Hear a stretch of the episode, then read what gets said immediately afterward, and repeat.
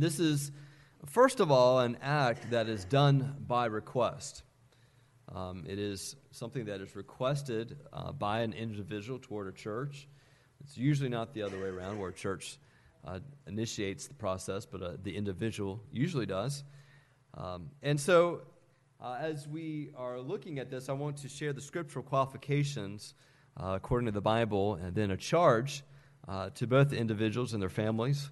And I, you know, this was not planned, uh, the timing of this, to coincide with our own process of selecting elders in our church, but I could not have asked for a better uh, coincidence.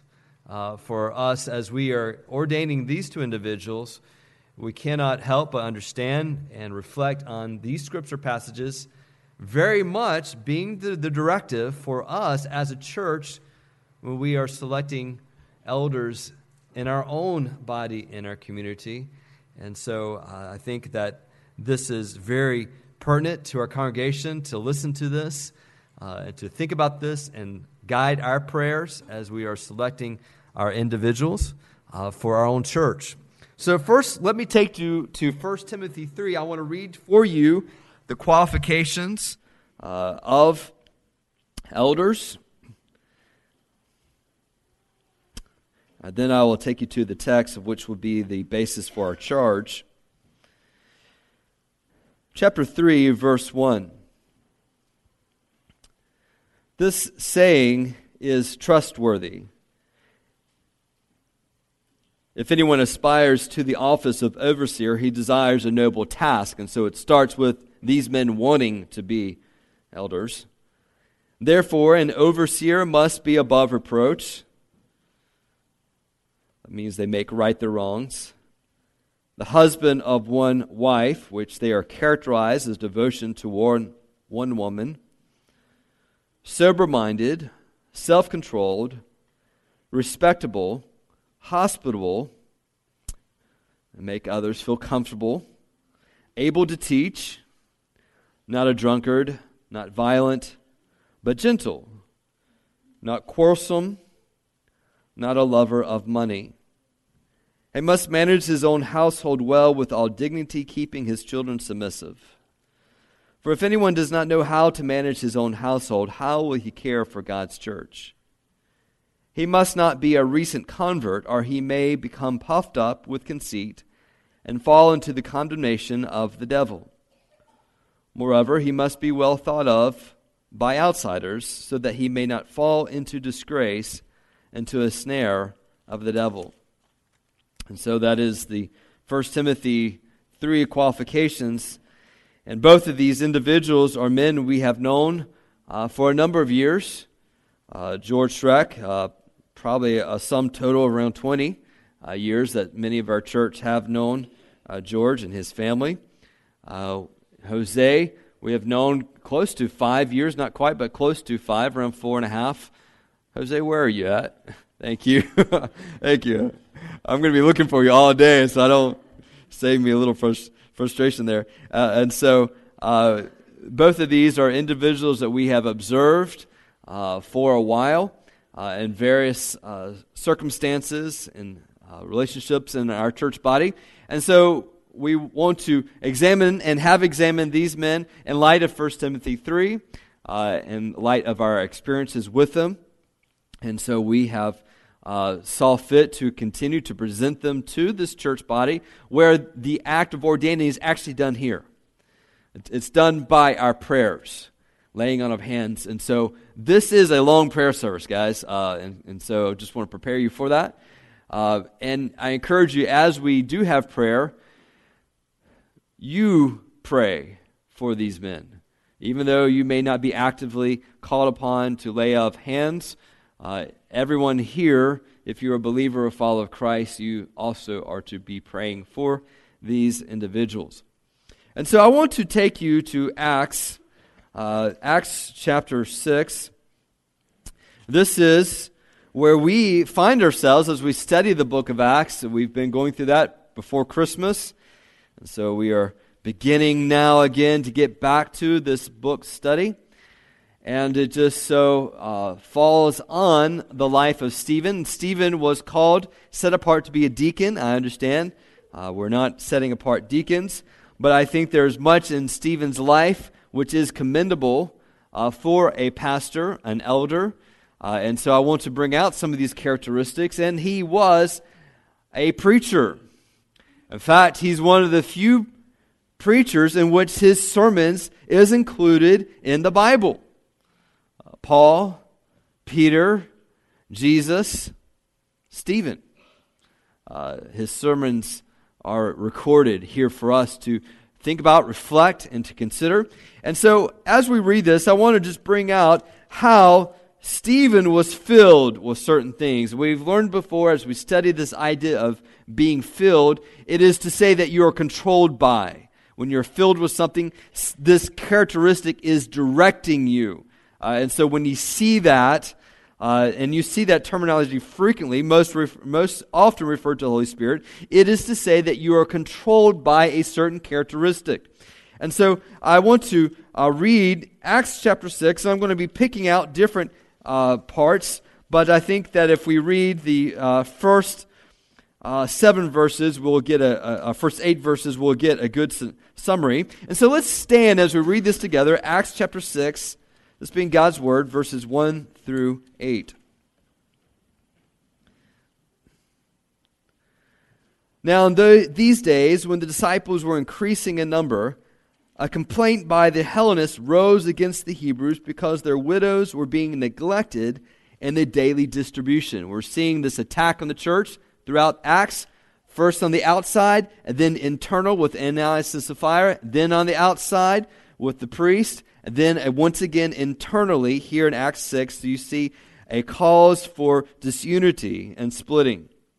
So, what did they do? Well, verse 2 and the twelve summoned the full number of the disciples and said, It is not right that we should give up preaching the word of God to serve tables. Therefore, brothers, pick out from among you seven men of good repute, full of the Spirit and of wisdom, whom we will appoint to this duty. But we will devote ourselves to prayer and to the ministry of the word. And what they said pleased the whole gathering, and they chose Stephen, a man full of faith and of the Holy Spirit, and Philip, and Prochorus, and Nicanor, and Timon, and Parmenas and Nicholas, a proselyte of Antioch. These they set before the apostles, and they prayed and laid their hands on them, which is what we'll be doing today. And the end result, the word of God continued to increase.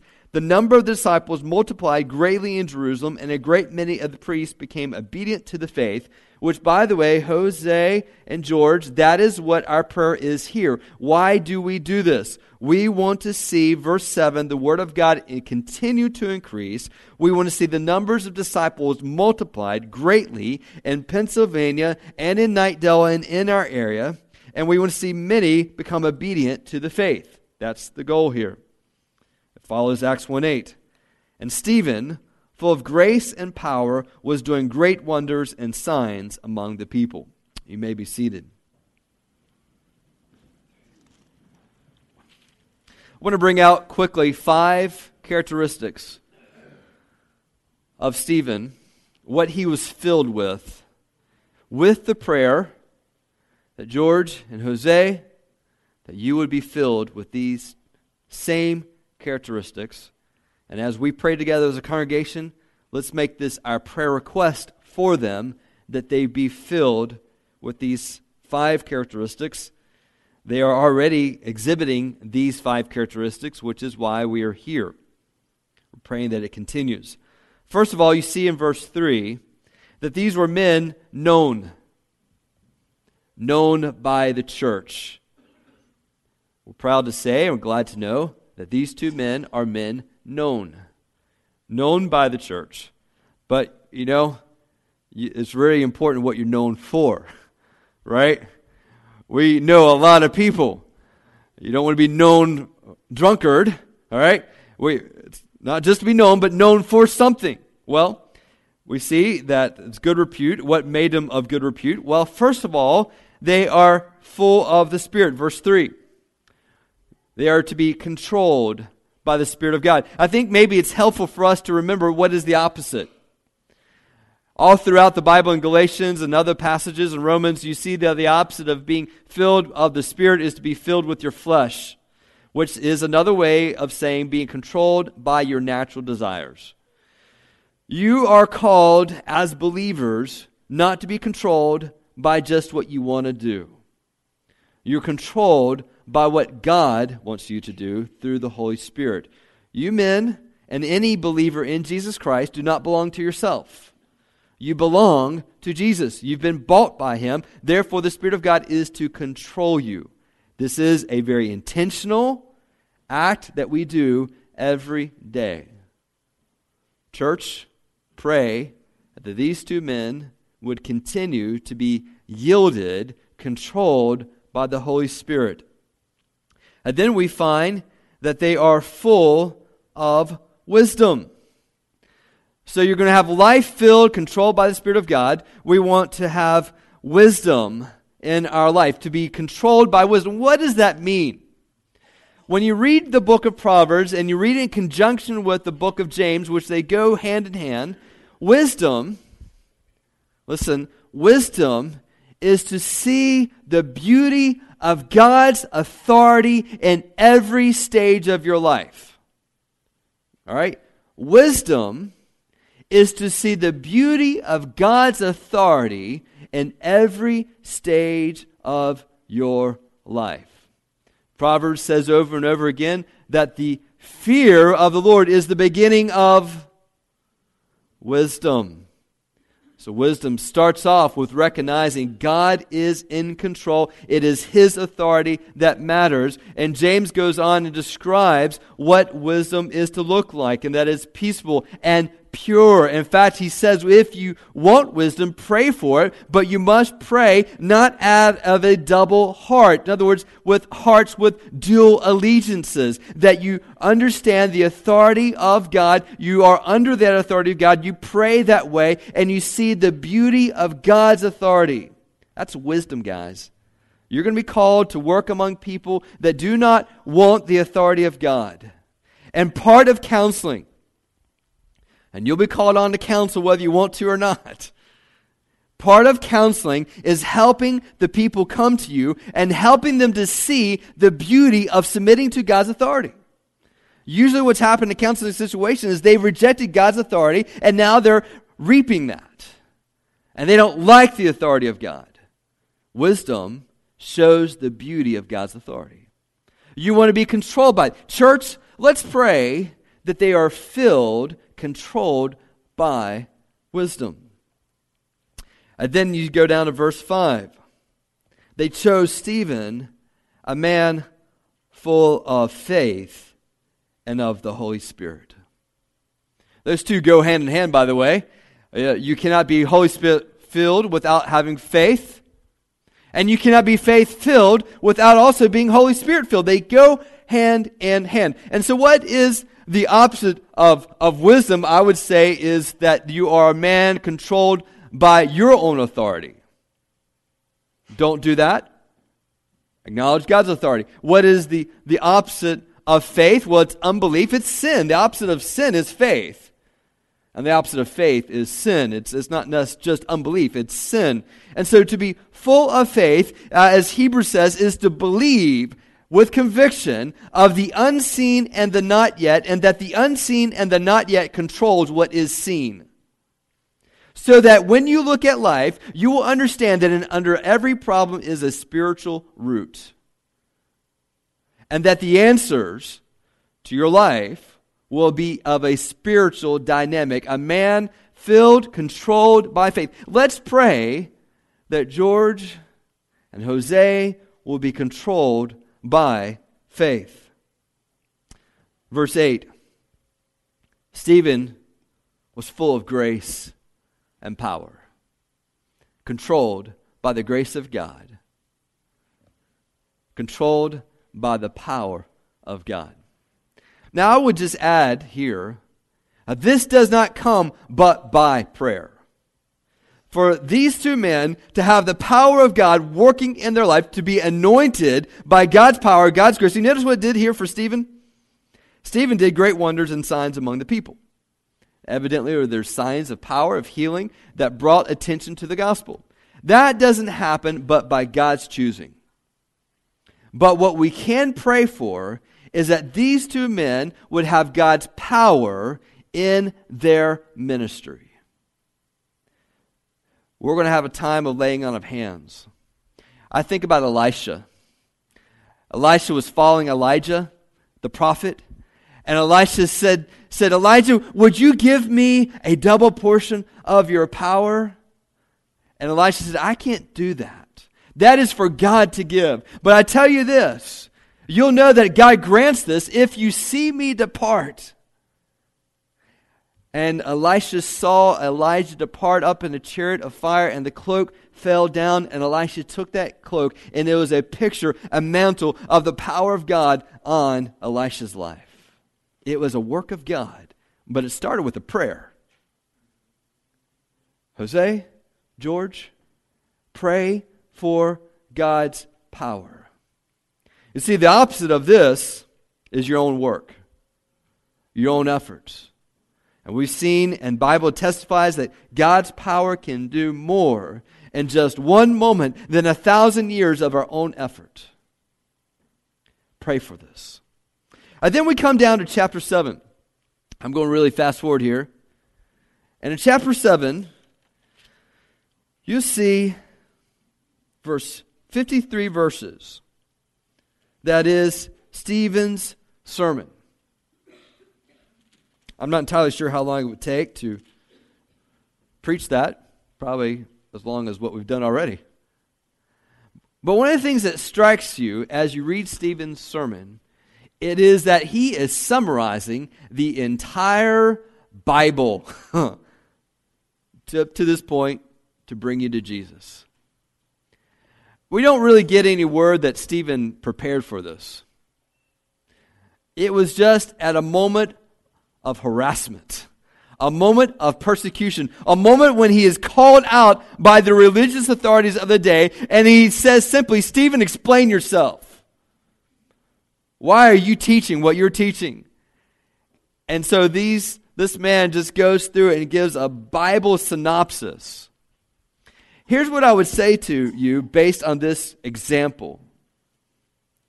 Some of you think, well, you know, Stephen was a deacon. He didn't have to do. He didn't have to be a man that was given to prayer and to the study of the Word of God. He was his job was to do it so that the apostles could do it. But you know what? That's not an excuse. We always are to be filled with the Word of God. And so I would say to you, Jose, George, let your minds be filled with God's Word. Let your minds be filled with, as an example of Stephen, at any given moment in time, as the Bible says, there ought to be explanation for what you believe scripturally.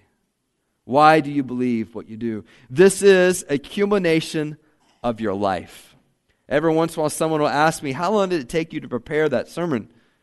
And it varies according to week, according to what pressures are going on in my week. But then there are some sermons, I say to you, it wasn't done in a week. The culmination of life, of absorbing the Word of God, thinking through it, and sharing it. Jose knows that we've been memorizing Colossians 3 as a staff. That's not given to you as a final, it's given to you as a start. Take it, continue this habit, work through it because it will be called upon in your life. Scripture memory. Don't be filled with your own ideas. That's the opposite of this. Filled with the truth of God's Word. And then, at the end of the sermon, what, what does the end result of a life filled with grace, God's power, of Holy Spirit, filled with faith and wisdom and the Word of God, what does that bring you in this world? Well, verse 54, culmination of Stephen's life. When they heard these things, they were enraged and ground their teeth at him and they go on to kill him. Don't expect this world to reward you for being controlled by God's wisdom, His Spirit, His Word, faith, and power, they'll hate you, they'll reject you. You will make people mad. What do you do? The final characteristic I would bring to your attention is verse 55. But he, full of the Holy Spirit, gazed into heaven and saw the glory of God and Jesus standing at the right hand of God. I would have you, and I would pray for you, Jose and George, to have your vision filled with God's glory. Have your mind filled with God, God's word. Have your desires controlled by the Spirit of God. Have your experience being governed by the authority of God in wisdom. And pray for the power of God and His grace in your life. But let your vision, your future, be controlled by the glory of God. To say, above all things that I want in my life, all things that I could ask for and desire in my life, I pray that God will receive great glory for my life.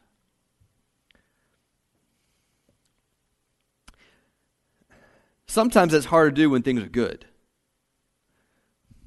When people are throwing stones, you're going to be looking for something to look toward besides the man with the stone in his hand. But when that man and woman rises up with the stone in their hand to throw against you, the temptation is to look solely at them. And that will not produce what you need. It will produce fear and be a man pleaser, anxiety. Do not look at the one throwing the stones. Look at the one who's called you, who's filled you, to whom you are going. Have a vision filled with the glory of God. What does that do for us? And I would say to you, that's not just George and Jose. This is for all of us. When that happens, I'd like to read to you from 2 Corinthians chapter 3 verse 18. This is what was read at my ordination. What happens when we see the glory of the Lord?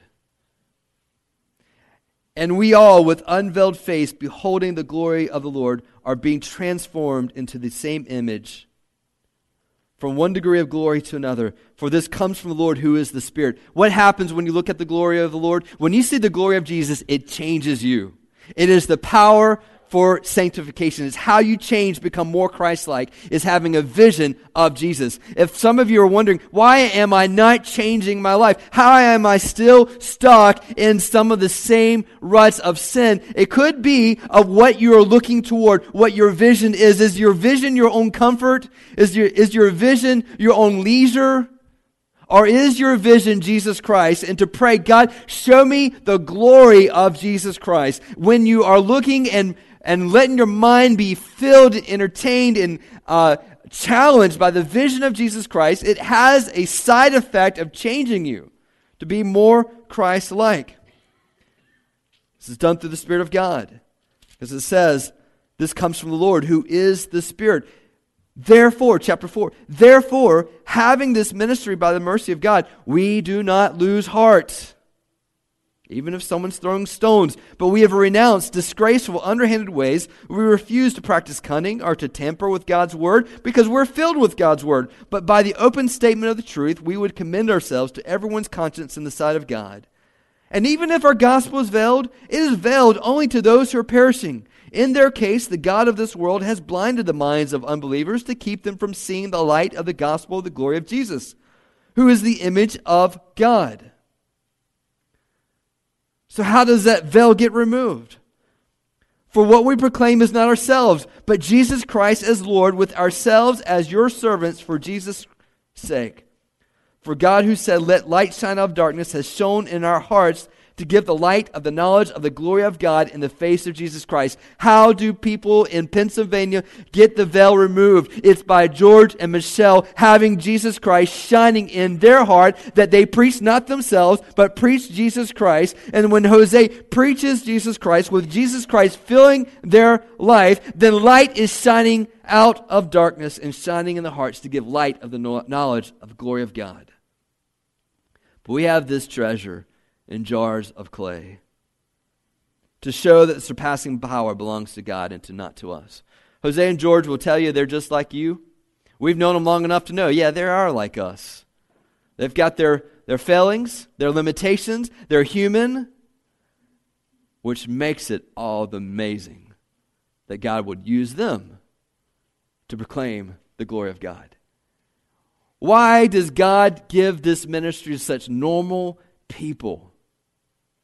Because it shows that the powers of God, not from some great mind, some great ability, it's from God. So, Jose and George, you may be afflicted in every way. You may get crushed, you may get perplexed, but not driven to despair. You may get persecuted, but you will never be forsaken. You may get struck down, but you will not be destroyed. You may always carry in the body of the death of Jesus so that the life of Jesus will be made manifest in your body. You who live are always being given over to death, George, Jose, but you're doing it for Jesus' sake. So that the life of Jesus may be manifested in Jose and George. So death will be at work in you, but life is in you. You see, you're called to something so much greater than yourself. And so, with this thought in mind, I want us to go in prayer now that we know how to pray for them. Pray that they be filled with God's Spirit. Pray that they be filled with God's wisdom. Pray that they be filled with faith. Pray that they be filled with God's grace and power. Pray that their minds would be filled with the Word of God. And pray that their vision would be filled with the glory of Jesus. We're going to go in prayer.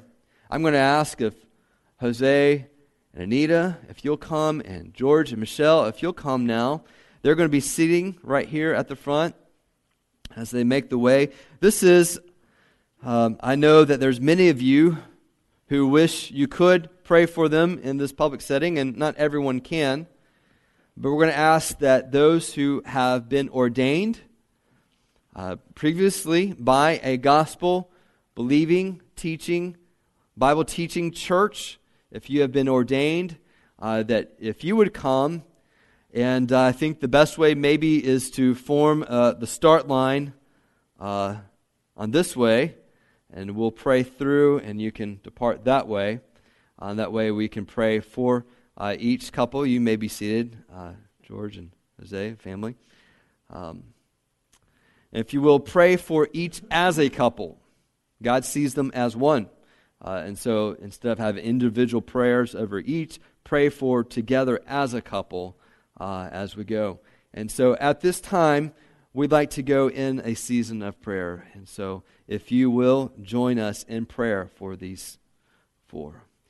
Those who are ordained, if you'll come forward now. Amen, amen. I'm going to ask if George and his wife and Jose and his wife would come and stand now. Just like to read to you the certificate that we are giving to them. We, the undersigned, upon the recommendation and request of the Green Pines Baptist Church in Knightdale, North Carolina, which had full and sufficient opportunity for judging the God given gifts, Christian experience, call to the ministry, and views of Bible doctrine, hereby certify that George Schreck and Jose Martinez was solemnly and publicly set apart and ordained to the work of the gospel ministry by the authority and order of Green Pines Baptist Church and being members of this church, if this does indeed echo your own heart, your thoughts, would you signify that by saying amen?